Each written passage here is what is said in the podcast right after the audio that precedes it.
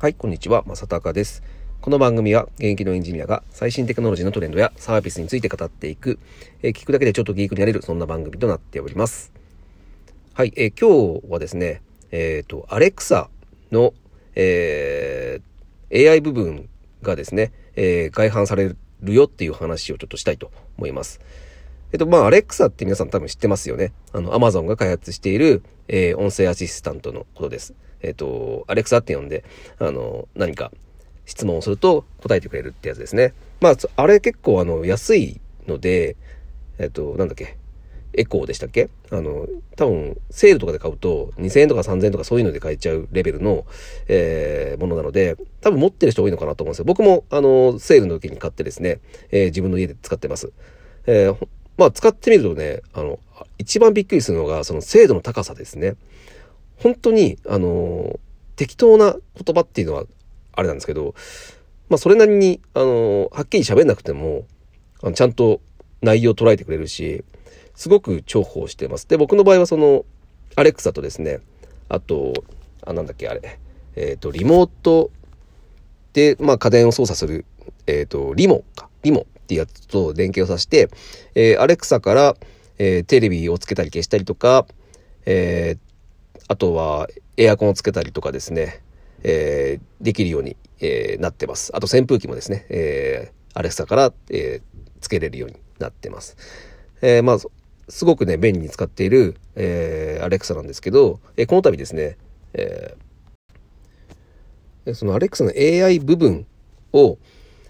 まあ、企業からアクセスして、で、独自の、その企業独自の音声アシスタントを開発できるような新しいサービスが、え発表されました。えっ、と、アレクサカスタムアシスタントっていう名前なんですけども、まあ、あの、アレクサのカスタムって、まあ、今までも作れたんですけど、えー、そういう SDK があってですね、えー、まあ、開発者が自由にアレクサの話す言葉とかをカスタムできたりとかしてありはできたんですけど、ただそこの AI 部分だけを使うってことはできなくて、あのー、その、やっぱり、アレクサのその言葉の認識能力ってめちゃくちゃ高いので、ここだけを活かしたいっていうこともあったと思うんですよね。あと、やっぱり、あの、アレクサって言ってから言わないとダメなの。そのウェイクアップワードなんていうふうに言うんですけど、えー、このウェイクアップワードも、えー、自由に変えられるということなので、本当にその、例えばそのお店とかで、えー、なんだろうな、スーパーとかで、その、自分が欲しいものがあった時に、その、どこにあるかわかんない場合、店員に聞くと思うんですけど、まあそういった時って、まあ店員に、まあ今まで聞いてたと思うんですけど、まあなかなかその店員もいなくなってくるし、で、今コロナなんで、えー、そんな、えっ、ー、と、人対人の対応もしたくないっていう人も、えー、店員も多いだろうし、まあお客さんも多い。ということで、まあ、えっ、と結構その、店によってはタッチパネルとかで、えそのね、自分が探したい、え買いたいものを探せるみたいなところも、え置いてあったりしますけど、ただまあ、コロナで触りたくないっていうのもありますけど、そもそも、やっぱなんかそのタッチ操作するのもめんどくさいって思いませんか？えっ、ー、と、もうこれって、えー、まず当然目が悪い人とか、えー、あとは老人とかで老眼で見えない人とかっていうのは特にそう思うと思うんですけど、なんか簡単にやっぱやっぱり声ってあの聞けるっていうのが非常にやっぱり、うん、一人にとっては楽なのかなと思うんですよね。なので、まあ、店員さんにわざわざ聞くってことは今までやってきたんですけど、それが、この、ね、アレクサを使えば、うん、あの、ここに、あの、自分が、あの、探しているものを話しかけてくださいと。そうすると、その売り場っていうのをちゃんと言葉で返してくれますよっていう風になると、めちゃくちゃ使いやすいと思うんですよね。うん。まあ、まあ、これすごく例えばなんですけどね。まあ、みたいな感じで、えっ、と、アレクサのこの AI 部分をカスタムで使えるようになるって、これ結構ね、僕はね、すごく可能性を感じていて、あのそう、こんなに音声認識のいいサービスって僕ないと思ってて、正直、その、Google とか、あと、Apple の Siri とかを、えー、あと LINE もやってましたね。やってた、あの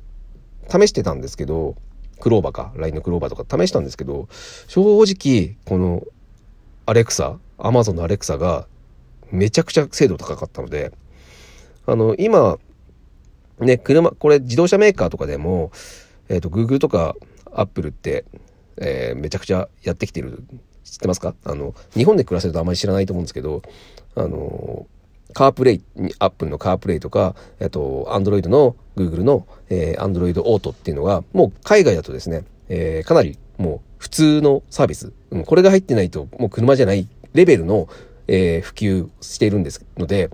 まあ、正直、ここに入り込めるのかっていうところはありますけども、僕はこのね、音声サービスの AI の部分は、このアレクサがナンバーワンだと僕は今、現時点では思ってるので、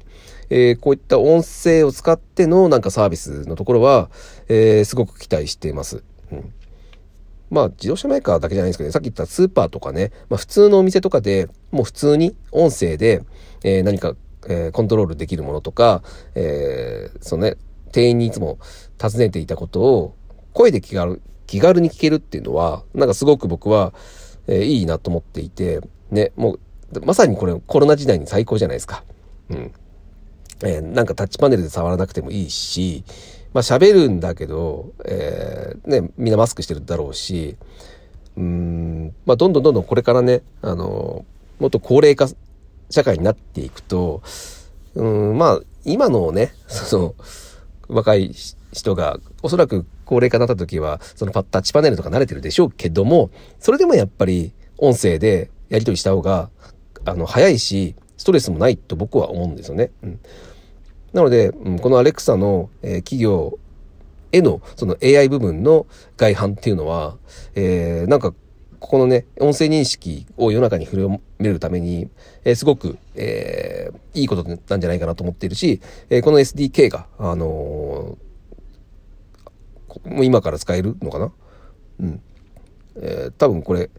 すぐ使えるようになると思うんですけど、これが使えるっていうのは、まあ、いろんな企業にとっては、え、すごく可能性が広がったことなんじゃないかなと思います。うん、もし、あのね、なんか自社とかで、その音声サービスを組み合わせると、えー、すごく、えー、このサービスの UX が良くなるとか、まあそういうところはですね、えー、あある人はですね、この Amazon の Alexa のカスタムアシスタントっていうのが新しいサービスが出ましたので、ぜひチェックしてみてください。はい、ということで、え今日は以上になります。また面白かったですね、フォローしていただいて聞いてください。はい、今日は以上になります。それでは。